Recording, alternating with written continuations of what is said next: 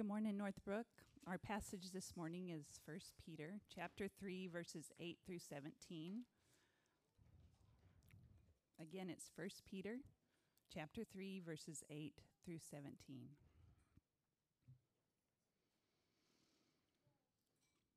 Finally, all of you have unity of mind, sympathy, brotherly love, a tender heart, and a humble mind. Do not repay evil for evil or reviling for reviling, but on the contrary, bless. For this, for to this you were called, that you may obtain a blessing. For whoever desires to love life and see good days, let him keep his tongue from evil and his lips from speaking deceit. Let him turn away from evil and do good. Let him seek peace and pursue it. For the eyes of the Lord are on the righteous and his ears are open to their prayer. But the face of the Lord is against those who do evil. Now, who is there to harm you if you are zealous for what is good? But even if you should suffer for righteousness' sake, you will be blessed. Have no fear of them, nor be troubled, but in your hearts honor Christ the Lord as holy, always being prepared to make a defense to anyone who asks you for a reason for the hope that is in you. Yet do it with gentleness and respect, having a good conscience, so that when you are slandered, those who revile your good behavior in Christ may be put to shame. For it is better to suffer for doing good, if that should be God's will, than for doing evil. This is the word of the Lord. It was the golden age of painting. His work of art gave credence to the very definition of the era. He was an innovator, a true Renaissance man. His paintings utilized advanced techniques in three dimensional media that forever changed the world of art and inspired generations to come. He's often referred to as the greatest storyteller that the world of painting has ever known. And this was because of his ability to literally tell the stories of his subjects that he painted. He had an uncanny ability to use light and shading that was well ahead of his time.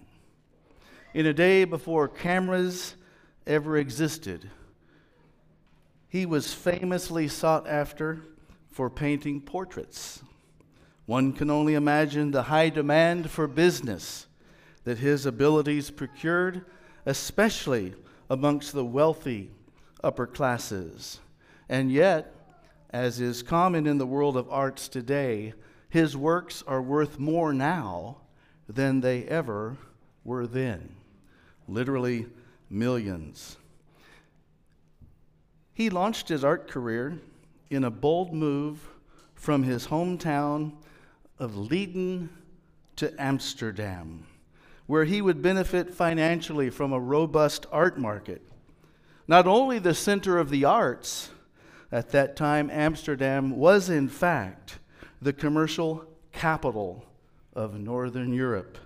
And in the early 1600s, it was the obvious move that this painter would make. Of course, with a family name like Harmenzoon van Rooyen, most folk simply referred to him by his first name, Rembrandt. You may have your cell phones and you've already been Googling Rembrandt. I encourage you to do so. I couldn't do that when I was your age. But you'll see a display of art that you'll readily recognize in this great painter. Other than literally hundreds of self portraits that he painted of himself while gazing in a mirror. He's famous for other works as well. The golden age of painting would include his works titled The Night Watch, The Storm on the Sea, and of course, last but not least, The Return of the Prodigal. In this painting, he graphically tells the well known biblical story as recorded in Luke chapter 15, verses 11 through 32. I didn't do all the checking, but I think it's the longest, verbally, the longest parable that Jesus tells in his ministry. Thousands of words. If a picture paints a thousand words, then Rembrandt's depiction of the return of the prodigal is certainly proof of that. And you may not know it, I consider myself an ad hoc specialist in art. By now, you can tell, as humble as I am, that certainly I would be an authority. I brought a Rembrandt with me today. Thought I'd share it with you. This one, to me, is equally famous. It's my Rembrandt. you haven't met my daughter, she's an artist. This Rembrandt, with high tech uh, ability and high tech uh, features of three dimensional art, rivaling that of Rembrandt, in a paint by number, she produced this family portrait. To me, is as good as any Rembrandt, wouldn't you think? It's as good as any Rembrandt. I brought a few other Rembrandts with me this morning. Wonder where I've put them. Oh, here they are. I've not put them in the PowerPoint because I wouldn't want anything to be posted on the internet with pictures of children in them. But here's a Christmas card I got from Ryan and Abby. It's a Rembrandt. Got the girls there, Lexa and McLean, another Rembrandt you may have received in the mail before Christmas this year. Here's one of the Stabels, and one of my favorites. They're here on the second row, but I've got the Godbys right here wearing earmuffs, all four of them, all Rembrandts. I didn't include in the slideshow either my wife Connie, but this one stays in my Bible, and it's my bookmark. I was going to include one too of Ali and Noor in a family photo that we had taken this year. Many of you have met our Afghani American boys, and they're here on the second row as well. Every photo that you have and hold dear of your family is as valuable as any Rembrandt would be in yesteryear. I believe that here in Peter, the entire epistle paints a beautiful picture. And Peter, by inspiration of the Holy Spirit, paints a family portrait, a picture then and now of what the family of God is to look like. You can read all five chapters. I've done so many times in the last two weeks. He doesn't use the word church to describe us. He uses word pictures and various descriptions of the family of God.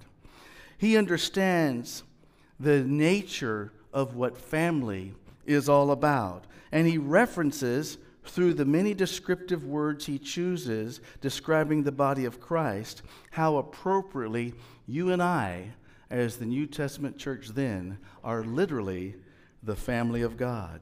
First Peter could literally be described as a family portrait. Not only a family portrait, but a great picture of Jesus. It's in these verses that we find, written some 30 years after the earthly ministry of Christ, some of the boldest descriptions of what that family is all about. Probably written sometime in the 60s. In his earthly ministry, uh, Jesus now is depicted through various descriptions, and through a letter carrier, probably Silas, Peter communicates with the same churches that John refers to in the Revelation in that northwestern province of what is now modern day Turkey.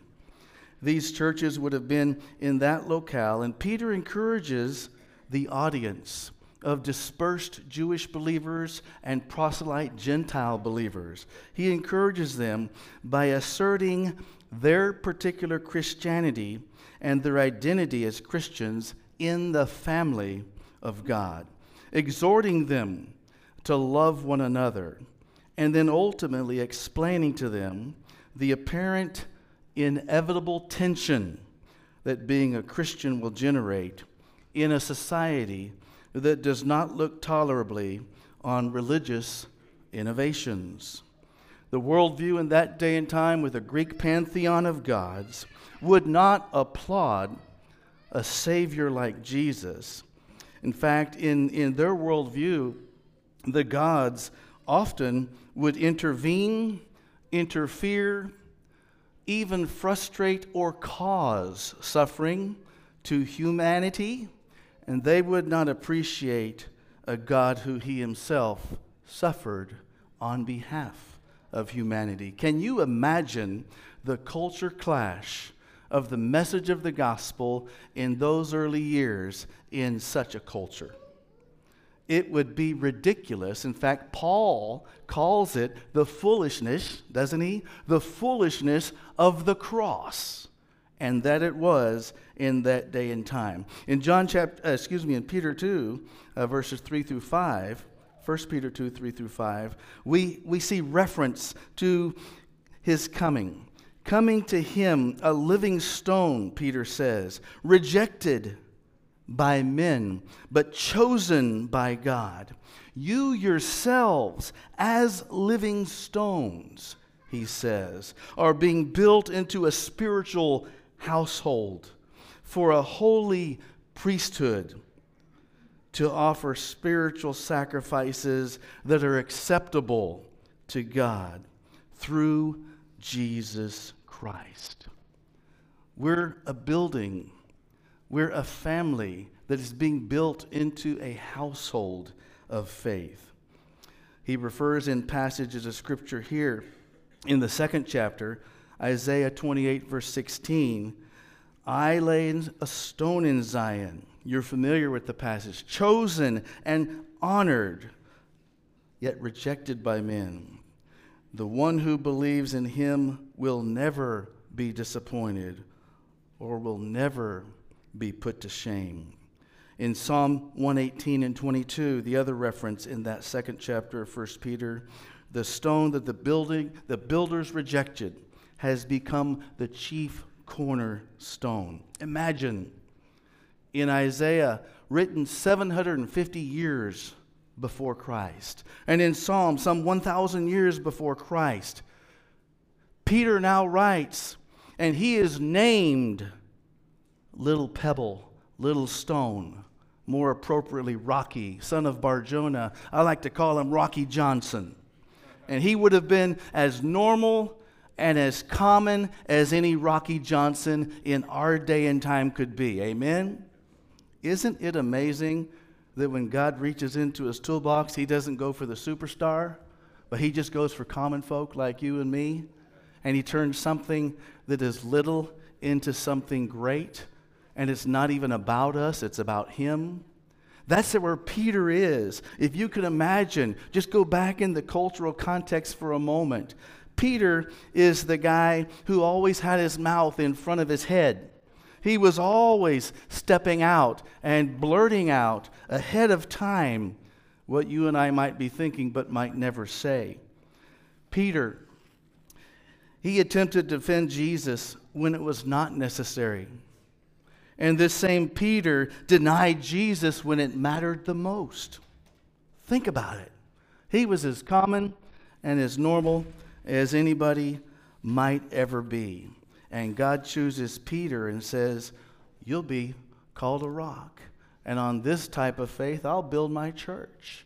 And now, some 30 years later, Peter, who literally denied Christ, by God's design has become one of the key leaders in the church. Not only a key leader, but he, through a mighty vision that was miraculous, began to understand that people like Cornelius and his household, people who weren't even of the Jewish heritage, they had an equal place and a spot in the history of Christianity and in the life of the church. And it's literally a miracle that we don't wear little beanies on the back of our heads, men. It's a miracle that we don't wear those little beanies on the back of our heads to church every Sunday. 2,000 years after Christ, because by God's design, with people like Peter and James and John, and a huge throng of others, 500 who were at his ascension, a spark was lit and a church would be born that would never be relegated to a mere sect of Judaism. That's a miracle, amen? Don't you get excited to think that a new Israel, exists today. In essence, we've replaced or added to, grafted in, however you want to look at it, we have become the new Israel. We who believe in Christ, born of a virgin, sent of God, sacrificed his life, rose again, appeared to disciples, and ascended to heaven. That's the Jesus that we're known for when we're called Jesus people, little Christians, little Christ Christian. That's who we represent. In this epistle, Peter addresses three main features. And just in a broad overview, as Jake shared, re engaging Peter now and moving through the, the next several weeks, he names salvation and the theology of our faith, the family of God, and then Christian life and behavior. Here in this text in 1 Peter 3 8 through 17, he paints a very vivid picture of the family of God. Look at the words that he uses in the brushstrokes of every word and every verse from the first chapter to the last. Chosen by God, set apart by the Spirit, new birth, believers who belong to God, now protected by God's power. Imagine protected by God's power. You've got a corner on the market of divine protection in struggles that you face in this world when you face them in Christ. Amen? I don't believe you. Amen? Can you get excited? We've got extra power. We've got divine power that protects us as his people. Holy in conduct, he says, living stones. A chosen race, a royal priesthood, slaves, servants of God, sheep who've now returned to a shepherd, members of the family of God. Who, by the way, are not surprised by any fiery ordeal of suffering for doing good. Peter says, with another brushstroke, that we are to be a blessing to others who need to come into the fold. And we are blessed because we are members of that fold. And we all need to be aware, he reminds us in chapter 4, that judgment, judgment literally begins with the family of God in end times. And Peter raises the question if it begins with us and that alone is difficult, what will it be for those who are not in the fold? One of the closing questions of this epistle. It's a portrait of a Christian family individually, it's a portrait of a local church family, and it's a portrait of a kingdom heavenly family yet to be realized in its fullness. The context is very interesting. Peter was a fisherman, after all, on the shores of Galilee. And now he's living out the promise that he would be made into a fisherman, a fisher of men. He attempts to defend Jesus and fails, and yet he's restored by Jesus and becomes a primary leader in the church the inclusion of the Gentile, the faith that it takes to literally change culture in a culture clash then that's equal to the culture clashes that we face today in our own society. How appropriate would this message have been to the church in the early 60s? And how appropriate it is to every believer sitting here today and the church in general in 2023. Very appropriate, very timely. His name, we've already mentioned, was changed by Jesus himself from Peter to Cephas, or to si- Simon, excuse me, to Peter, or Cephas. All throughout biblical history, we see evidence of God changing people's names. You know, Abraham was Abram, Sarah was Sarai. Paul was Saul.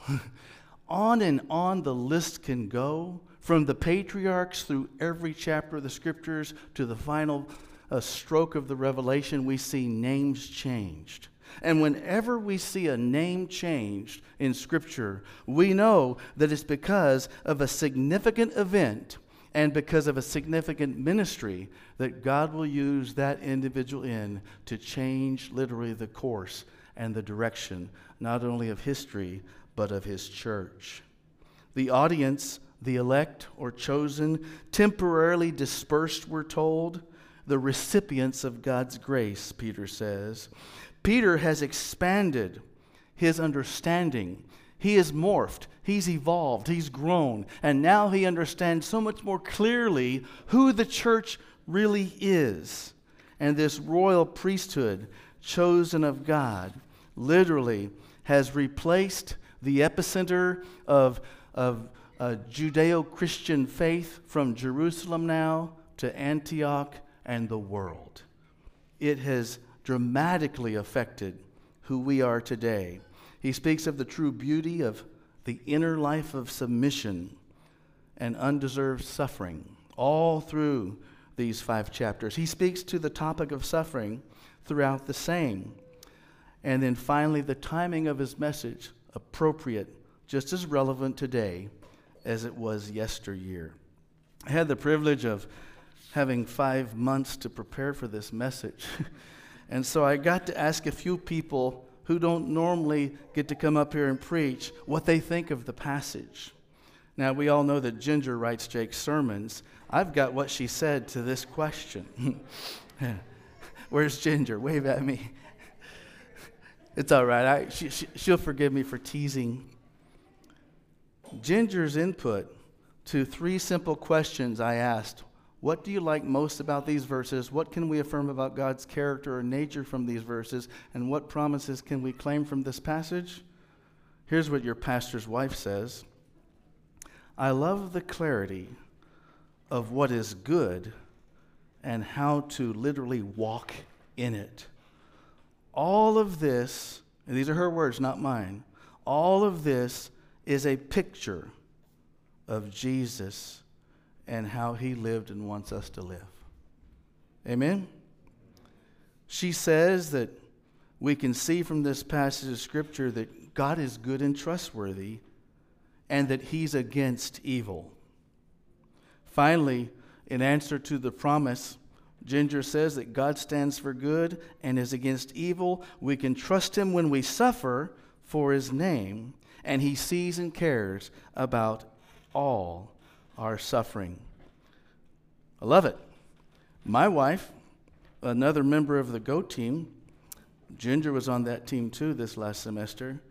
Connie said that God uses uncertainty and hardship, even suffering, to chase us out into the open where we can find Him all over again.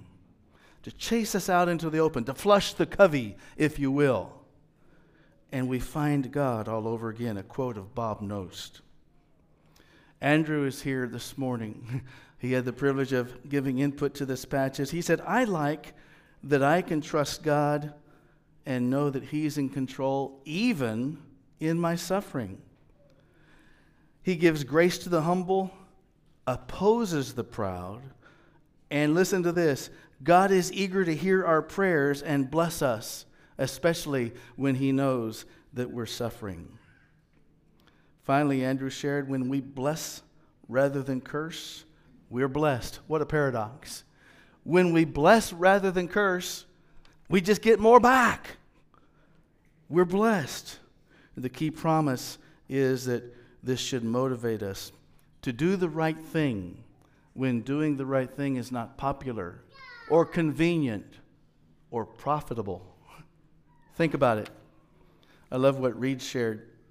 Known Reed for a while. Uh, we got the lead in part of their wedding. I was telling Jake that I, I did the worst thing in that wedding. I referred to his unmarried sister in law who was in her mid 30s and told a thousand people that she was available. I did that only the way that I could do it. Uh, no one would ever live it down. But G- Reed and Edna have forgiven me, uh, and uh, I had his input serving here as an elder and as a brother in Christ we've known for years. Reed says we've got to remember at this point in the development of the early church, Christianity, we must take note. There already existed a type of household code. His words, not mine. A household code of unity, of understanding, and conviction of the gospel. We call it a brotherhood. It can be a sisterhood too, right? A brotherhood. We've seen today the effect of a brotherhood when a football player is literally dying on the field, and within three days later, all football players all over the world, pro, college, and down to Pop Warner League, they can affirm a brotherhood that only a football player really knows and understands. That's type of that's the type of uh, achievement of attachment and and common bond of unity that the church has at this point. Peter has grown miles in his understanding of what church is all about. He tried walking on water and he did for a few steps, but then he got his hair wet. You remember? Now he walks out of prison with an angel leading the way and he doesn't even look back. Peter would, would get everything wrong. And now, even in his humanity, he's getting it right. He has grown so much in his faith. Jordan and Morgan are here. By divine appointment, Jordan I met, uh, Connie and I were with him about seven years ago. We've not only become lifelong friends, but Jordan and I are accountability partners. We talk every week. I think we talk every week, don't we? I asked Jordan to meditate on this passage of Scripture. Listen to what Jordan said. As an ambassador, if you're not suffering for your faith in any way at all, then your faith is probably invisible. As an ambassador of Christ, if you're not suffering for your faith at all, then your faith is probably invisible. Boy, did that touch my heart. I had to go deep and really reflect about what my accountability partner really meant on that one. Persecution can actually help bring clarity to our mission, Jordan said. And finally, the promise that God is faithful to redeem us and give us the reward for being faithful in suffering. Straight out of the Bible. Mike Thompson, McLean's dad, we've become friends. He says in this passage of Scripture, we encounter God's principle resulting from our conduct in the here and now and the promise of what we may expect in the yet to come. Mike Thompson. I love it. Here and now and yet to come. Eddie Contreras was in the men's Bible study. Many of us got to know Eddie and Stephanie. Ed says, God Himself made a promise to us. Wait, replay that. God Himself made a promise to us.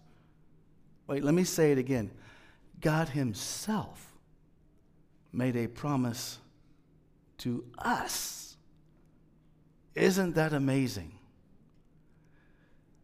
It's not about us, it's all about Him. But it begins with the understanding that God has our best intention at heart, and He made a promise to us. Brian Dozer said basically the same, and I could quote from several others, but we must move on. This passage of Scripture is so appropriate for our day and time because it teaches us that in God's design for discipleship, suffering plays a significant role in our ultimate growth and in God's unrivaled glory. Our suffering today, designed by God as part of His holy economy, is for our good and for His glory. And it will happen. I love the quote that Connie shared with me earlier about hardships and trials, flushing us out so we can find Him all over again. Of course, we're not talking about suffering for the consequences of poor choices, suffering for evil, or suffering for selfish decisions that we've made. Now, those sufferings can be turned to good. But the Bible makes a key distinction. We're talking about suffering for righteousness, suffering for the namesake of Christ.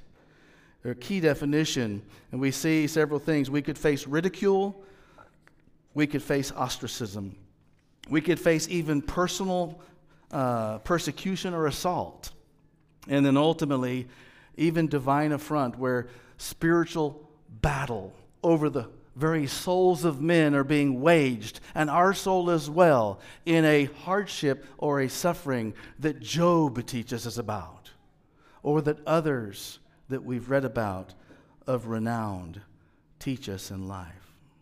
Three quick things I'd like to point out in the passage of Scripture, and they're real simple. First, there's a discipleship through our suffering. Second, there's a display of our suffering uh, in suffering there's a display to be had in suffering. And finally, there's a defense in our suffering that is very important for us to understand. First of all, in the discipleship through suffering, and we don't like to think of suffering as part of our discipleship walk. We like to talk about our prayer life, our prayer life, and how many calluses we may or may not have on our knees, but we don't want to talk about suffering. We really don't want any part of it.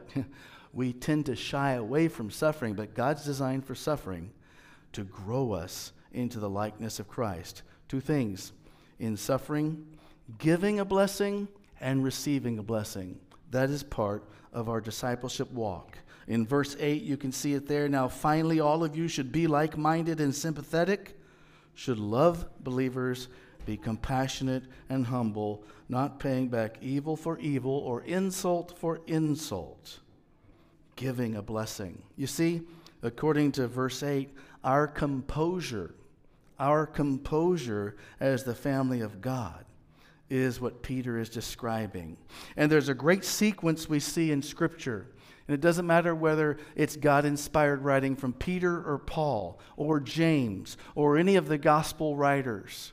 We see this sequence woven throughout the text of every part of the New Testament. And it's this believe, belong, become, behave, and beware. Believe, belong, become, behave, and beware. Why is that important? I can remember as a child in the 70s what I would, was expected to do to be considered a Christian. And a lot of times, church attendance was more of an obligation because I thought my behavior was more important than anything else that I might do to be seen as a Christian. You know, when you get the cart before the horse, if it's behavior or performance based, uh, performance based uh, love, you end up with legalism. A lot of brick and mortar churches today are filling the pews with people who have an obligation to be there, even though they'd rather be on the golf course. They may feel an obligation to tithe or to give because somebody's watching. But you get the sequence out of place and you put behavior before belief or belong, and it all gets out of whack. Amen? I think you know what I'm talking about. Let me see your heads nod. You grew up with performance based relationships and performance based love. We're all usually masters of that, whether we recognize it or not. And it doesn't mean your parents were evil, for goodness sakes. But none of us are perfect.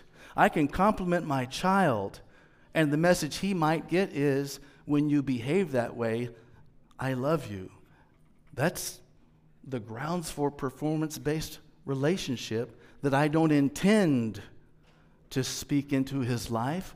But after 21 years with a son that's angry with me and now hasn't talked for four years to me or my wife, do you think there's some pain there and that I haven't looked back at maybe how I could have done things differently?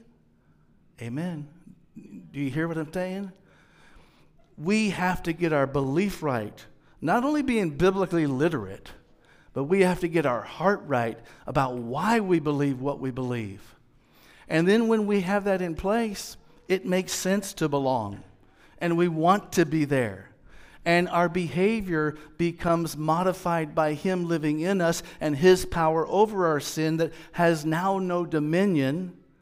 We're still in the, in the now and not yet, but we're becoming more like Christ. We watch our behavior out of love for a Savior, and then we're aware that we'll be held accountable and we're aware that He's coming. Let me hear an amen. amen. I didn't hear you. Let me hear it. Amen. It's time to finish, so let me hear you. Amen. Amen. amen.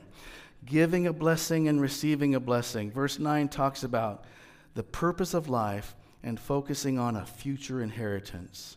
We should be living out our faith with the idea, man, all this in heaven too. All this in heaven too. Psalm 34, 12 through 16 is the reference here. The context David is writing in as he faces Abimelech and the threat from out. He's delivered by the Lord. He looks and he uses words see and taste and listen, delight, pursue peace, he says. Broken-hearted and contrite spirit that takes refuge only in the Lord has echoes of Psalm 51 when David was confronted by his own sin. I love that. Pursue peace. Run for it. Pant for it. You can't have the peace of God without knowing the God of peace. You can't have it. You cannot have the peace of God without knowing the God of peace. You know what's interesting? We can look all through the Bibles to try to define salvation, and we all turn to John chapter 3 and verse 16. Nothing wrong with it. Believe it 100%. But the greatest definition of salvation found in the Bible, I believe, is a few chapters later. In the high priestly prayer, John 17 and verse 3, Jesus himself says that salvation is this knowing God and the one who he has sent. If you don't know God through Christ, you don't have peace within yourself. You certainly are not at peace with God, and you are not called a little Christ, a Christian. Knowing God is salvation. Giving a blessing, receiving a blessing. And then in Isaiah 8:12 we have that second reference. Don't fear what they fear or be disturbed, but honor the Messiah. This is another passage of scripture that Peter uses to shed light on the painting of the family of God, the judgment of God upon the people of Israel who aligned themselves with the idolatrous worship of pagan gods against Assyrian, Assyrian invasion. Oh, that was then. We'd never do that now.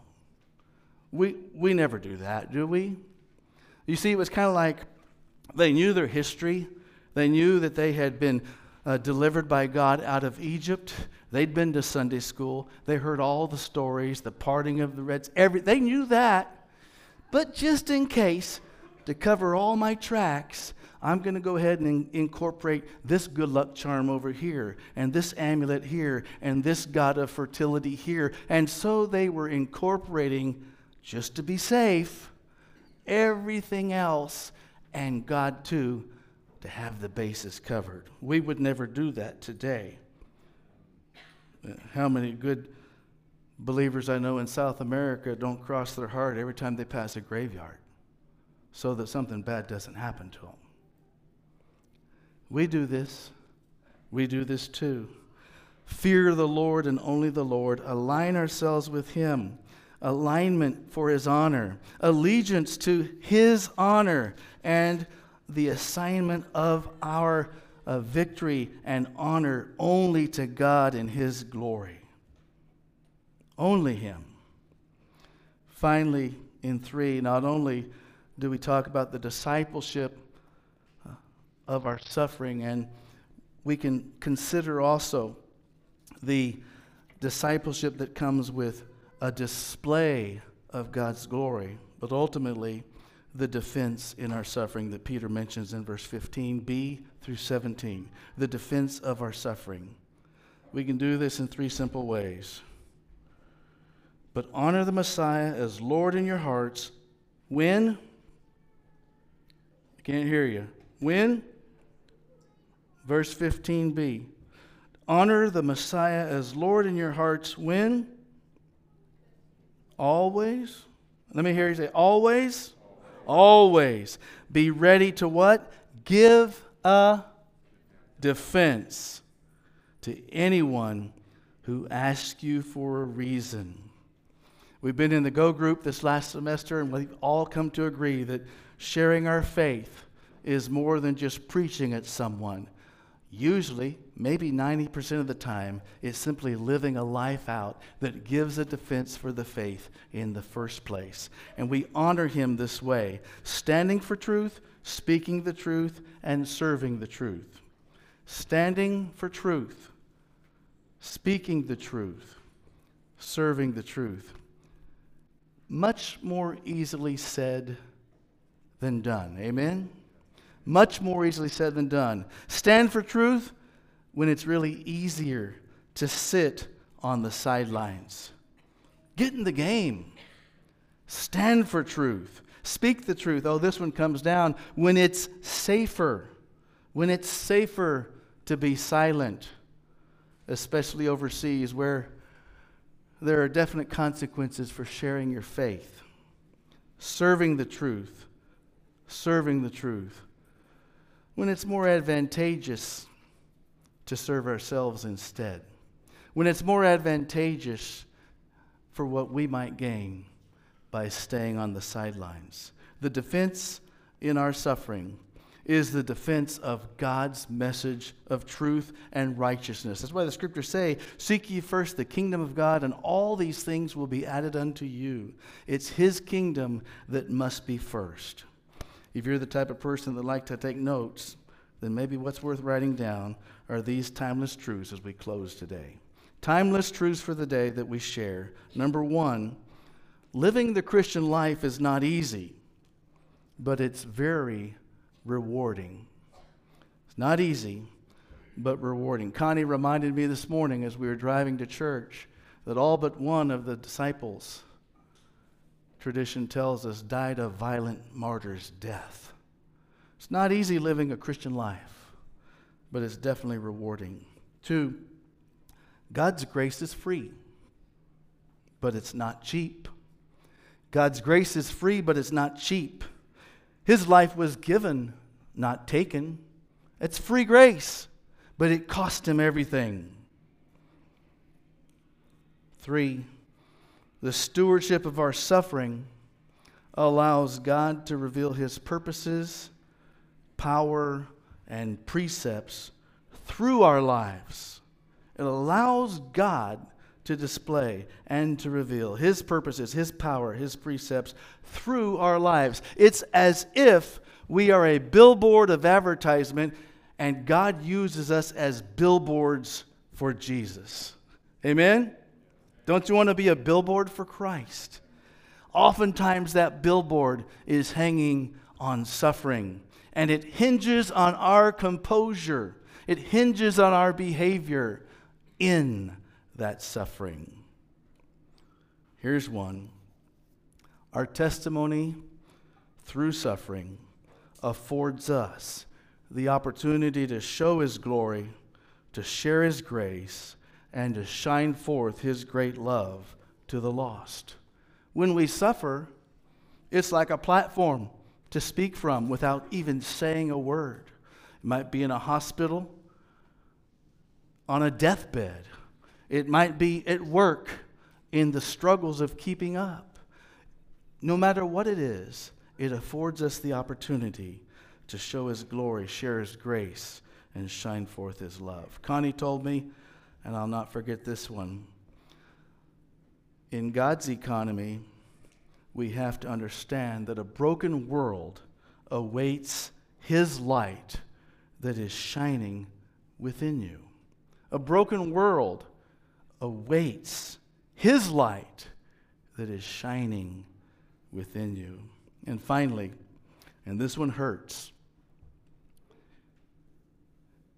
when we fail, when you fail, when I fail, when we as a church fail, when we as a kingdom, a body of believers fail, to submit ourselves to God's will in suffering and surrender that suffering for the sake of the kingdom and the kingdom purposes, we literally rob God of glory. When we fail to submit our suffering and we fail to surrender that to his agenda instead of ours, we're robbing God of glory. In conclusion, I would share with you that in the economy of suffering, those who are wandering in darkness can be literally drawn to his light. Wasn't it Jesus who said that the Son of Man must be lifted up, and by it all men could be drawn to him? Without Jesus' suffering, there could be no forgiveness of sin. And without his suffering, you and I wouldn't be here today.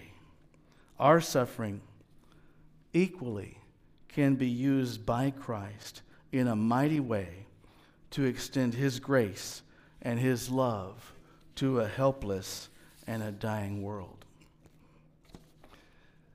One of my favorite country songs, Tracy Lawrence, Paint Me a Birmingham. How many of you know the song? Oh, I love country music because you can actually hear the words. if you're from my generation, that's very important. Paint Me a Birmingham. Song begins walking on the sand early one morning. Beautiful day happens upon a painter. And through the paint brushes and the strokes and the colors, he vividly draws out on canvas what literally you see in real life. And he does it so masterfully that the singer asked him, Could you paint something for me? Of course, we know the answer for $20, I can paint you anything. The refrain, Could you paint me a Birmingham? Make it look just the way I planned? A little house on the edge of town, porch going all the way around. Put her there in the front yard swing. Cotton dress. Make it early spring. For a while she'll be mine again if you can paint me a Birmingham. I love the second verse. We see the artist who very, very poignantly says, as he takes a canvas from the bag, So, just where in this picture would you like to be?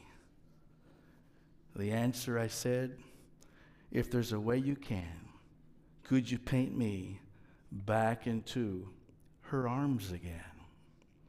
It's a song that's a story, and it's a story of love that was lost. It's the same type of story that Rembrandt paints when he paints the return of the prodigal, a love that was lost, a love that God yearns to have back.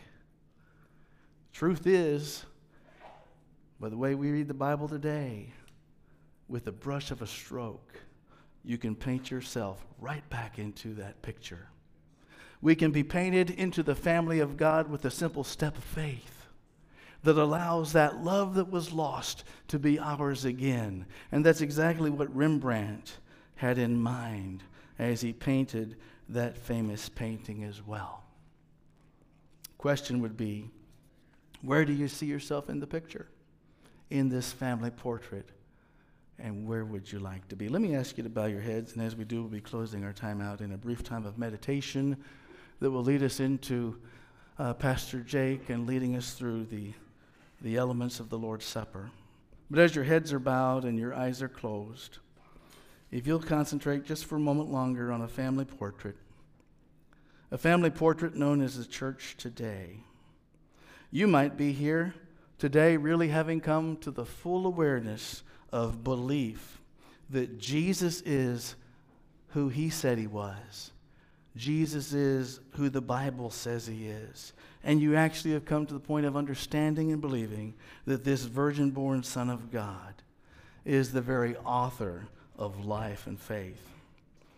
We would encourage you today, if that's you, to seek out Pastor Jake or Randy or any of our elders or, or anyone you, you know and love in this fellowship and really confirm what you've come to believe and understand about Jesus. As your heads are bowed, your eyes are closed, you could be here today already having firmly fixed your faith as a believer in Christ. But you've come to the point of decision where you understand it really is time to join a local fellowship, this church, like Jake said earlier, they'd love to discuss with you what that might look like. And your heads are bowed and your eyes are closed, perhaps you're here like me, and you're struggling with a broken relationship. Maybe you're struggling with a hardship that no one really could even understand. You want your composure to be that of a saint, and yet it's obvious that, like me, you're a sinner. You're fighting a battle that has you left feeling so isolated, so lonely. You just need to talk with someone, pray with someone, journey with someone. We would encourage you to seek out Pastor Jake or Randy, any of our elders, or brothers and sisters in Christ who might be here today, and not let your loneliness and your isolated feeling fight that battle alone. Father, as we close out our time in your word, but continue in worship of you as the living word, we relinquish our right. We give up our right to be first, to be right, to be the center of attention. We surrender our suffering to you, Jesus, and we leave them there at the foot of the cross so that you can do what only you do in our lives and paint us back into a picture that you intend and that you have planned for our good. As our heads are bowed and our eyes are closed, Jesus, we worship you and we trust you as the word has been shared by a family for a family. And we thank you, Jesus, that you've included us in your family too. Amen.